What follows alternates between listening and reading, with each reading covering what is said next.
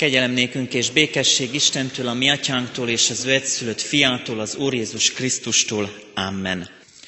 Kedves testvéreim, foglaljunk helyet, és a 84. Zsoltár első, negyedik és harmadik és negyedik versét énekeljük. A 84. Zsoltárunk első, harmadik és negyedik versét énekeljük. Az első vers így kezdődik, ó seregeknek Istene, mely kedves gyönyörűsége a te szerelmes hajlékidnak.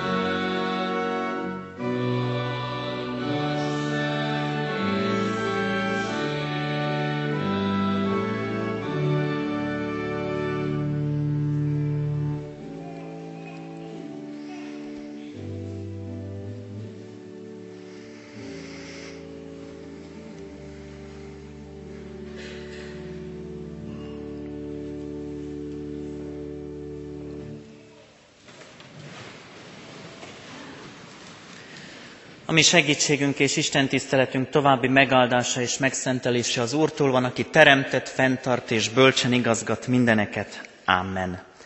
Imádkozzunk. Könyörülő Istenünk, mennyei atyánk, Te látod, Urunk, hogy mi mennyire vagyunk készek arra, hogy elinduljunk abba az irányba, merre küldesz bennünket.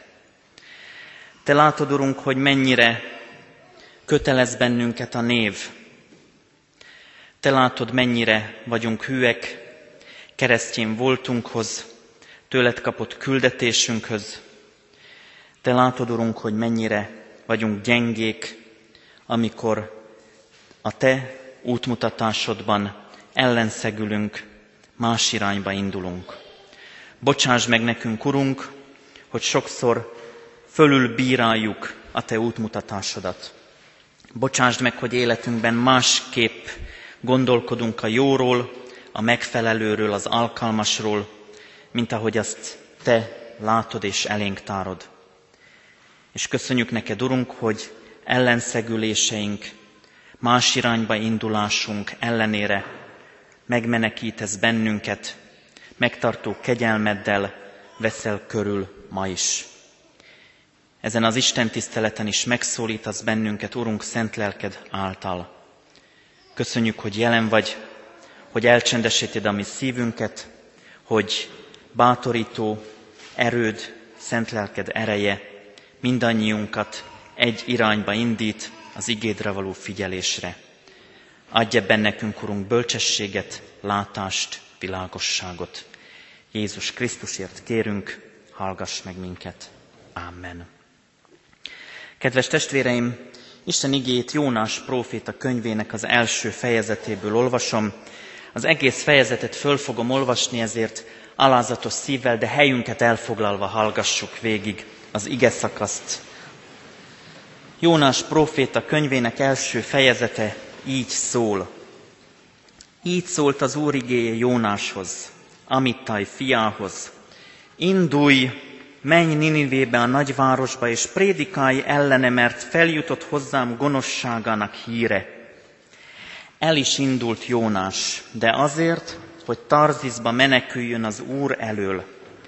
Elment Jáfóba, találtott egy hajót, amely Tarzizba készült. Kifizette az úti költséget és hajóra szállt, hogy a rajta levőkkel Tarzizba menjen az Úr elől. Az Úr azonban nagy szelet bocsátott a tengeren, nagy vihar támadt a tengeren, és már azt hitték, hogy hajótörés szenvednek. Félelem fogta el a hajósokat. Mindegyik a maga Istenéhez kiáltott, és a hajóban levő holmikat a tengerbe dobták, hogy így könnyítsenek rajta. Ez alatt Jónás, aki lement és lefeküdt a hajó egyik zugába, mélyen aludt. De oda ment hozzá a hajós kapitány, és így szólt hozzá. Hogy tudsz ilyen nyugodtan aludni? Kelj föl és kiálts az Istenethez. Talán gondol ránk az Isten, és nem veszünk el. Az emberek meg ezt mondták egymásnak.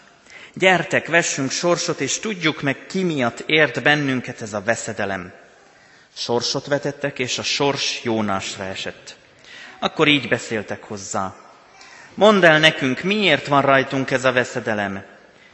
Mi a foglalkozásod, és honnan jössz? Hol a hazád, és melyik névből, népből való vagy? Ő így felelt nekik. Héber vagyok. Az Urat, a menny Istenét félem, aki a tengert és a szárazföldet alkotta.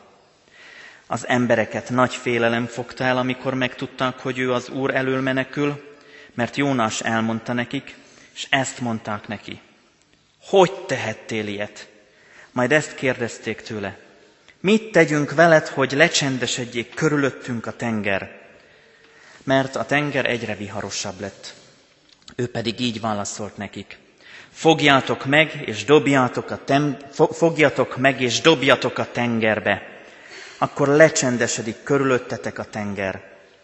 Mert tudom, hogy én miattam zúdult rátok ez a nagy vihar. Az emberek azonban megpróbáltak, kie, megpróbáltak kievezni a szárazföldre, de nem tudtak, mert a tenger egyre viharosabb lett körülöttük. Ekkor így kiáltottak az Úrhoz. Jaj, Uram, ne vesszünk el emiatt az ember miatt, ne terheljen bennünket ártatlan vér, mert te, Uram, azt teszed, amit akarsz. Azzal fogták Jónást, és beledobták a tengerbe. A tenger pedig lecsendesedett. Ezért az emberekben nagy félelem támadt az Úr iránt. Áldozatot mutattak be, és fogadalmakat tettek az Úrnak. Eddig, kedves testvéreim, Isten igéje. Az elkövetkező hetekben, kedves testvéreim, proféták lesznek az Isten tiszteletünk vendégei. Az alapige mindig profétákról szól, így négy héten át például Jónás proféta az, akinek a történetét közösen végignézzük. Jónás. A név jelentése galamb. A galambról az jut az eszünkbe, hogy szelíd, egy szelíd madár. És talán a név is sok mindenre kötelez bennünket, de vajon mit gondolunk egy szelíd emberről? Mit gondolunk arról az emberről, aki talán sugalja a szelídséget önmaga is? Mit gondolunk arról a keresztény emberről, aki szelídnek tűnik, szelídnek látszik, az élete és szelídséget mutat, és egyszer csak az Isten mond neki valamit, menj el a küldetésembe. Én azt gondolom, hogy azt feltételezzük, hogy összecsomagol és rögtön indul. Szelíden és bátran. Szelíden engedelmeskedve az Isten akaratának, meghallva az ő üzenetét, és elindulva, nem tudva még mi minden vár rá, mert hát a neve is ezt jelenti, hogy szelíd. Sokszor a keresztény emberről alapvetően ezt feltételezzük. A keresztény embernek a világ megítélése szerint szelídnek, engedelmesnek, és minden körülmények között jónak kell lennie. Ezt várja el tőlünk a világ. A világgal szemben, de legfőképp akkor, ha az Isten indít bennünket. Kereszténységünkhöz hozzá tartozik az, hogy a világ valamilyen fajta elvárásának meg akarjunk így felelni, és a világ néha többet vár el tőlünk, mint amit a mi kereszténységünk nekünk jelent. Jónás is így volt ezzel. Igen, engedelmeskedett valamilyen formában, mert elindult. Az Isten megszólította, hogy menj, és ő elindult az ellenkező irányba. Ninive, az Asszír birodalom fővárosa. 722-ben leigázzák Izraelt. Nem biztos, hogy egy leigázó nép a kedvenc népeink közé tartozik. Gondoljunk csak nemzeti gyásznapjainkra, Mohácsra, Trianonra. Ha ezek a szavak a mi eszünkbe jutnak, akkor mi sem feltétlenül örömmel gondolunk adott esetben az adott népekre, az adott helyszínekre, azoknak a képviselőire. Oda kell menni Ninivébe, az Asszír birodalom fővárosába, oda azok közé, akik leigaztak bennünket. Nem akármiért. Azért, hogy hirdesse, hogy mennyire elvetemült, eltévedt életet él az a nép. Kinek van kedve odaindulni? Kinek van kedve ahhoz, hogy az ellenség táborába menjen? Kinek van kedve ahhoz, szelítség ide vagy oda, kereszténység ide vagy oda, hogy azok közé menjen, akik leigázták a népet, fogságra vitték Izraelt, gyakorlatilag megszűnt az ország egyik fele. Jónás érthető módon nem akar indulni. Emberileg nézve teljesen elfogadható és érthető, hogy nincs kedve. Mi is így lennénk. Mi is így vagyunk akkor, amikor különböző népcsoportokról beszélve azt mondják, hogy menjünk közéjük és hirdessük az evangéliumot. Milyen nehéz elfogadni a körülöttünk élő nemzetek jelenlétét a magyarság életében. Milyen nehéz elfogadni a közöttünk élő kisebbségeket, főleg ha még a bőrszínük is kicsit sötétebb a miénknél. Milyen nehéz azt mondani, hogy hozzájuk is szól az Isten. Milyen nehéz szembesülni azzal, hogy adott Istenben nekik is a kegyelem Istene az Uruk, az ő teremtőjük épp úgy, mint a miénk. Mi is sokszor az ellenkező irányba indulnánk. Mi is sokszor a küldetésben úgy gondoljuk, hogy azért vannak határok. Sokfelé küldhet bennünket az Isten, de a cigányok közé ne küldjön. A börtönbe ne küldjön. Ne küldjön oda, ahol románoknak kell hirdetni az evangéliumot, vagy az ukránoknak, vagy a szlovákoknak, vagy ahogy régebben hívtuk őket, és ezen most sokszor szintén megle, megsértődhetnek a tótoknak. És még fokozhatnám. Akár még aktuál politikai helyzetet is hozhatnánk. De nem ez a dolgunk, hanem az a dolgunk, hogy megvizsgáljuk, hogy bizony vannak helyzetek az életünkben, amikor azt mondjuk, hogy ezt nem lehet, ezt az Isten nem akarhatja tőlünk. Valamit félreértettem. Valamit biztos másképp kell csinálni.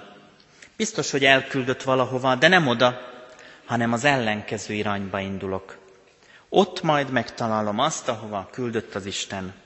De hogy nekem ezekkel dolgom legyen, Isten őriz. Van, amikor az Isten küldetését van bátorságunk fölül bírálni, és van bátorságunk azt mondani, hogy bárhová küldhetsz, csak oda nem. Jónás így tesz.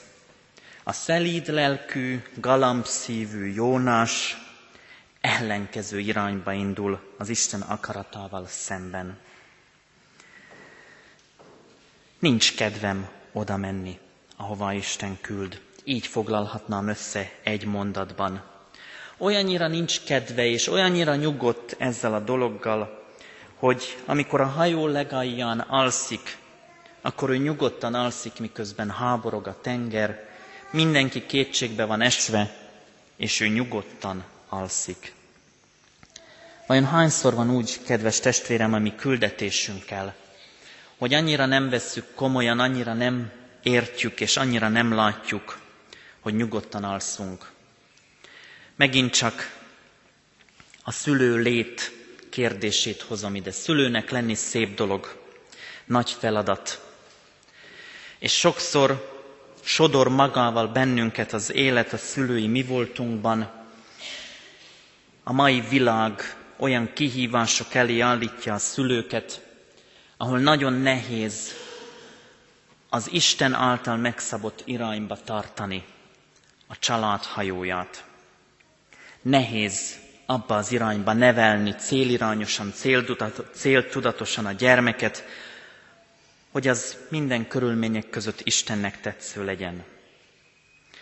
És nagyon sokszor már nem a gyermek tehet arról, hogy hogyan viselkedik, milyen a magatartása, hanem adott esetben azt kell mondanom, hogy a szülő tévesztett célt és irányt. Nem hallotta meg az Istennek azt az útmutatását, ami egyértelműen az Isten felé vezet. Vállaljuk a szülőséget, de nem tudjuk fölvállalni azt az útirányt, amit Isten vár tőlünk a szülői feladatokban. És sokszor azt gondoljuk, hogy ebben magunkra is maradtunk. Ha szülőkként leülnénk beszélgetni a gyermek nevelésről, azokról a kétségekről és kérdésekről, amikben adott esetben egymást is belesodorjuk helyzetekbe, akkor rájönnénk, hogy nem vagyunk egyedül, és nem egyedül küzdünk ezekkel a kérdésekkel, és nem egyedül tévedtünk el. Nem egyedül indultunk ellenkező irányba a legjobb szándékkal mellesleg sok esetben. Aztán nézzük egy kicsit ezt az alvó Jónást. Alszik. Háborog a tenger, hatalmas a vihar, mindenki kétségbe van esve, de Jónás nyugodtan alszik. Semmi kétség felől, hogy ő rossz irányba halad. Még nem egyszer csak oda jönnek a többiek, az utastársak, a hajón dolgozók, és szembesül azzal, hogy hát itt hatalmas a félelem, gyakorlatilag másokat bajba sodort az ő meggondolatlan, Istennek ellen szegülő irányváltása. Furcsa és félelmetes, amikor egy galambszívű, jólelkű, szelíd ember másokat bajba sodor. Másokat bajba sodorni akarat és szándék nélkül is, minden további nélkül lehetséges. A keresztény ember is tud másokat bajba sodorni, legfőképp akkor, amikor az Istennel, Isten akaratával ellentétes irányba indul.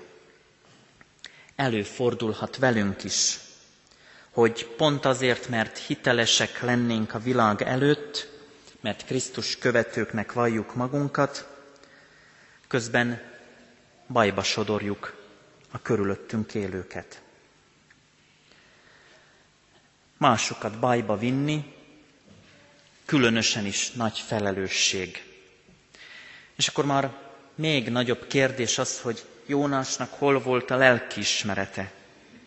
Hogy tudta elrendezni az Istennek való ellenszegülését úgy, hogy nyugodtan aludjon, úgy, hogy másokat is bajba sodorjon. Különös fordulat a történetben a hajóban együtt utazóknak a véleménye.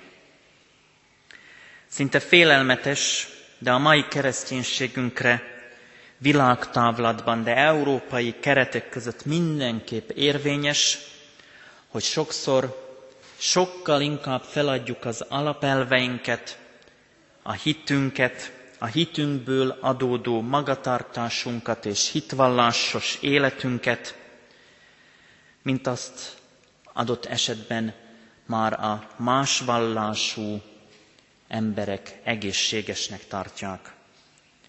Aktuál politikai kérdést hozhatnék megint, de nem teszem.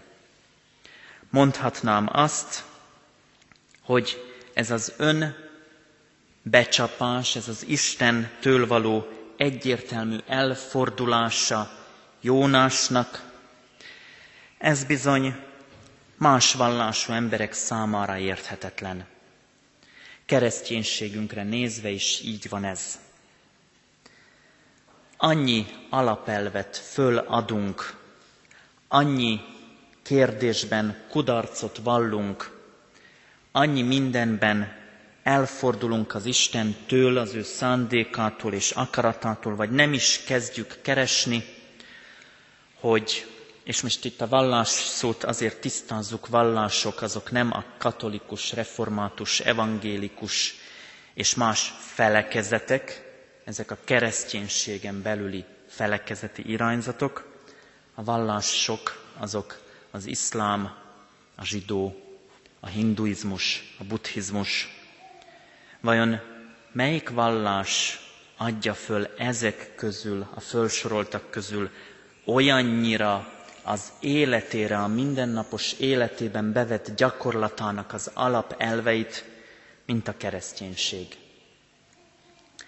A történetünkben ezek a pogánynak mondott népek rácsodálkoznak Jónásra. Te mertél ellenszegülni az Isten akaratának. Te, aki olyan Istenről teszel itt bizonyságot, aki mindenek teremtője, mertél más irányba indulni? Hogy merted ezt megtenni? Hogy mertél az Istennek, az Isten akaratának ilyen egyértelműen ellenszegülni? És akkor innentől fogva föltehetjük a kérdést, kedves testvérem, hogy mikor írták a Jónás könyvét. Azt mondják a kutatók, hogy Krisztus előtt 400 táján íródhatott ez a könyv. Ez lehetett volna 2015 is. Mert nekünk is épp így szól. Akár 2015-ben is megkérdezhetnéd, te mersz így ellenszegülni az Istennek? A te Istened szava, útmutatása annyit ér, hogy te nyugodt lelkismerettel alszol a hajó aljában. Nyugodt lelkiismerettel indulsz ellentétes irányba. Nyugodt lelkiismerettel végzed a dolgod. Még kész csoda, hogy tudod, hogy kihez tartozol. Még csoda, hogy meg tudod mondani, hogy keresztjén vagy. De azért én már találkoztam nem egy olyan emberrel, aki nem tudta megmondani, hogy kereszténységen belül vajon megvan-e keresztelve az ő szülője, nagyszülője, és ha igen, egyáltalán melyik felekezethez tartozik. És biztos vagyok benne, hogy a kedves testvérek is ismernek jó pár ilyen embert. Jónás még egész jól áll. Ő még tudja, kihez tartozik. Ő még tudja, hogy ki az az Isten, aki őt elhívta és elküldte. És gyakorlatilag szembesül is vele, hogy az élete egy szakaszán tévútra tévedt. Különösen szép a történetben ezeknek a pogány embereknek a szolidaritása. Azt mondja Jónás, hogy dobjatok be a tengerbe, aztán el van intézve. Ha már így alakult, akkor rendezzük ezt el így, és kész vége, ti is megmenekültök velem, meg lesz, ami lesz. Inkább, mondhatnám így is, inkább belefulladok a tengerbe, mintsem, hogy elmenjek Ninivébe és hirdessem az evangéliumot. Inkább belepusztulok, mint hogy az történjen, hogy a cigány misszióban vagy más missziókban részt vegyek. És azt mondják ezek a pogány népek, hogy nem, mi mindent megteszünk azért, hogy megmeneküljünk, és velünk együtt te is. Mindent megteszünk azért, hogy megmeneküljünk. Még erőteljesebben evezünk, még jobban nekifeszülünk, még jobban odafigyelünk, és még jobban kitartunk és küzdünk, és neked is meg kell velünk menekülnöd. Tartható ez egy pontig, és egy pont után végül ők is föladják és bármennyire szolidárisak is, egy idő után azt mondják, hogy ez az Isten félő, vagy Isten tagadó ember, aki itt van közöttünk, hát dobjuk be a tengerbe. És Jónás próféta könyve úgy fogalmaz ennél az eseménynél, hogy azt látjuk, hogy a hajón lévő valamennyi ember Istenfélővé lett ahhoz az Istenhez könyörög és fordul, akit Jónás képviselt közöttük, és tőle kér bűnbocsánatot. Mert lelkiismeret furdalása van azért, hogy bedobta ezt az embert, aki őket is bajba sodorta, lelkiismeret furdalásuk van miatta. És bedobják, de imádkoznak imádkoznak bűnbocsánatért, imádkoznak az Istenhez megbocsátásért. Istenhez fohászkodnak. A történet folytatása természetesen mindannyiunk előtt ismert, hiszen gyermekkorunkból, meg irodalomból, talán képzőművészeti alkotások segítségével is ismerjük a Cethal történetét, meg azt is tudjuk, hogy ez a történet mondhatjuk úgy, hogy minden tekintetben happy end végződik, mert ahová végül eljut Ninivébe, Jónás, a város megtér. Jónás ezen szomorkodik kicsit, de ne rohanjunk ennyire előre. Lássuk azt, kedves testvéreim, hogy Jónás próféta mai üzenete számunkra azt a kérdést veti föl, hogy mennyit ér nekünk a keresztény öntudatunk, az Istenhez tartozásunk, mit vállalunk mi föl ebből a saját életünkre nézve, vajon nem futunk-e mi is sokszor ellenkező irányba, és nem csodálkozik-e vajon a mai világ afölött, hogy mi, akik Istenhez tartozónak valljuk magunkat, mennyi mindent adunk fel keresztjén identitásunkból. Mi az nekünk, ami keresztjénné tesz bennünket? Mi az, ami bennünket még az Istenhez köt? És vajon, amikor a mi kereszténységünket így mérlegre tesszük, akkor tudunk-e másokat is imára indítani azért, hogy mindannyiunkat megtartson kegyelmében az Isten. Adja Isten, hogy lássuk, hogy van még küldetésünk, van feladatunk, és merjünk az Isten által megmutatott útirányba is haladni. A saját hitéletünk, gyermekeink nevelése, keresztény egyházunk szempontjából Krisztus kegyelmére hagyatkozva és benne bízva. Őt hívjuk életünkben segítségül. Amen. Fohászkodjunk helyünkön maradva. Nyomorúságomban az Úrhoz kiáltottam, és ő meghallgatott engem. A halál torkából kiáltottam segítségért, és te meghallottad hangomat. Mélységbe dobtál a tenger közepébe, és áradat vett körül. Minden habod és hullámod átcsapott fölöttem. Én már azt gondoltam, hogy eltaszítottál magadtól, és nem láthatom többé szent templomodat. Már-már életemet fenyegette a víz, mélység és örvény vett körül. Hínár fonódott a fejemre, lesüllyedtem a hegyek aljai, alapjáig. Örökre bezárult mögöttem a föld, de te kiemelted életemet a sírból, ó Uram, Istenem. Amen. Kedves testvéreim, mielőtt énekelnénk, egy rövid beszámolót hallgassunk meg egy missziói küldetésről, amelyen Szabó Szonya testvérem vett részt.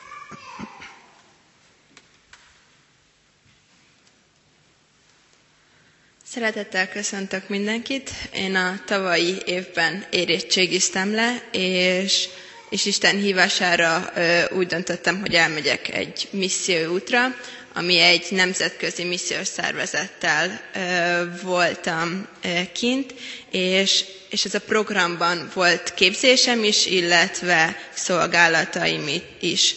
És most arról szeretnék beszélni, hogy, hogy milyen is volt nekem ez, ez lelkileg emlékszem arra, amikor megkaptam a levelet, hogy mehetek ki Angliába, és, és nagyon jó érzés volt az, hogy Isten egy ilyen feladatra hívott el engem. Azonban a, a készülődés során is és a kinti ö, úton is voltak ö, nehézségeim, és, és lelkileg ez egy, egy nehéz év volt a számomra, és a hitemben is bizonytalanságok, kérdések merültek fel. Azonban Isten segített többféle módon. Volt például olyan élményem, hogy, hogy az egyik csapattársammal voltunk a nappaliba, és, és egy olyan igét olvasott föl, amit, ami éppen az én helyzetemben segített nekem, vagy vagy az itthonról a, a támogatók, ismerősöknek a, a leveleit olvasva és sok segítséget kaptam.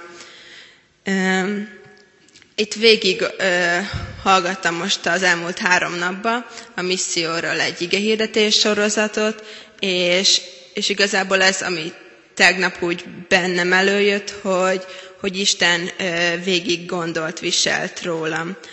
Ami nagyon fontos volt számomra, az az, hogy beszélgethettem emberekkel, és, és imádkozhattam velük, és, és az, hogy, hogy ezek az emberek úgy tudtak értem imádkozni, a, hogy tudták, hogy, hogy mi van bennem, és, és tényleg sokszor azt is fel lehet fedezni, hogy a másik emberbe is ö, ugyanazok a kérdések, vagy, vagy hasonló ö, helyzetben van és hogy, hogy tényleg bátran merjünk közösséget keresni, és, és hívő társakkal beszélgetni. Erre szeretnék most mindenkit biztatni, hogy, hogy egymás terhét hordozva tudjunk nevekedni. Köszönöm a figyelmet. Köszönjük szépen. Hajtsuk meg azért most a fejünket, és forduljunk imádságban a mi Urunkhoz.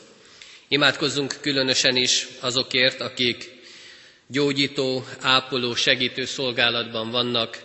Ránk következő héten lesz a Szemelweis nap, és a Magyarországi Református Egyház ezzel az imalánccal csatlakozik azoknak a megáldásához, a munkájuknak az erőhöz kéréséhez, hogy kérjük az Isten erejét, legyen ott velük, segítse őket ebben a munkában. Hajtsuk meg a fejünket és imádkozzunk. Urunk, áldunk és magasztalunk azért, hogy Te útnak indítasz bennünket. Köszönjük, hogy szolgálattal látsz el. Köszönjük, hogy feladatot adsz. Köszönjük neked, hogy ezekhez a feladatokhoz megadod az erőt is, megadod a türelmet, a bölcsességet, hogy azt jól és helyesen tudjuk végezni. Urunk, mi mégis sokszor nem akarjuk ezt a szolgálatot. Mégis sokszor hátat fordítunk, és inkább más felé megyünk. Arra kérünk, hogy segíts bennünket, hogy el tudjuk fogadni, és el tudjuk végezni mindazt, amit ránk bíztál. Így imádkozunk különösképpen azokért, akik ápolnak, gyógyítanak, segítenek, akiknek nagy türelem és nagy erő kell a szolgálatuk végzéséhez, mert sokszor megfáradnak, sokszor elgyengülnek. Te légy ott velük, hogy ne csak rutinszerűen végezzék a munkájukat, hanem valóban a testi mellett lelki segítséget is tudjanak nyújtani. A testi gyógyuláshoz, a lélek gyógyulásával is hozzájáruljanak. Így kérünk, Urunk, hogy légy mindannyiunkkal, légy ezzel a gyülekezettel, légy a keresztelőre idejött családdal, légy mindazokkal, akik azért vannak itt, mert szükségük van a Te igédre. De segítsd egész gyülekezetünket, azokat is, akik most nem tudtak eljönni. Segítsd a betegeket, addurunk, hogy gyógyuljanak meg, legyen minden a Te akaratod szerint, és ők ezt tudják elfogadni. De segítsd a gyászolókat is, add a Te vigasztalásodat és erődet az ő életükbe. Légy ott velük, kísérd őket ezen az úton. És kérünk, Urunk, légy mindannyiunkkal, ne csak most itt az Isten tisztelet alkalmával, hanem életünk minden napján, hogy meglássuk, megértsük és teljesítsük, amit Te kérsz tőlünk. Ne mást akarjunk, ne saját magunk akaratát véghez vinni, hanem azt, amit Te kérsz. Így legyen a Te áldásod egész életünkön, így kísérj bennünket ebben a földi életben. Amen.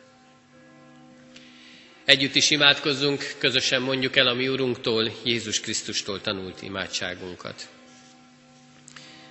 Mi, Atyánk, aki a mennyekben vagy, szenteltessék meg a Te neved. Jöjjön el a Te országod, legyen meg a Te akaratod, amint a mennyben, úgy a földön is. Minden napi kenyerünket add meg nékünk ma, és bocsásd meg védkeinket, miképpen mi is megbocsátunk az ellenünk védkezőknek.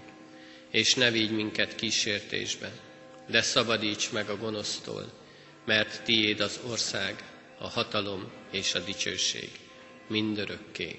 Amen.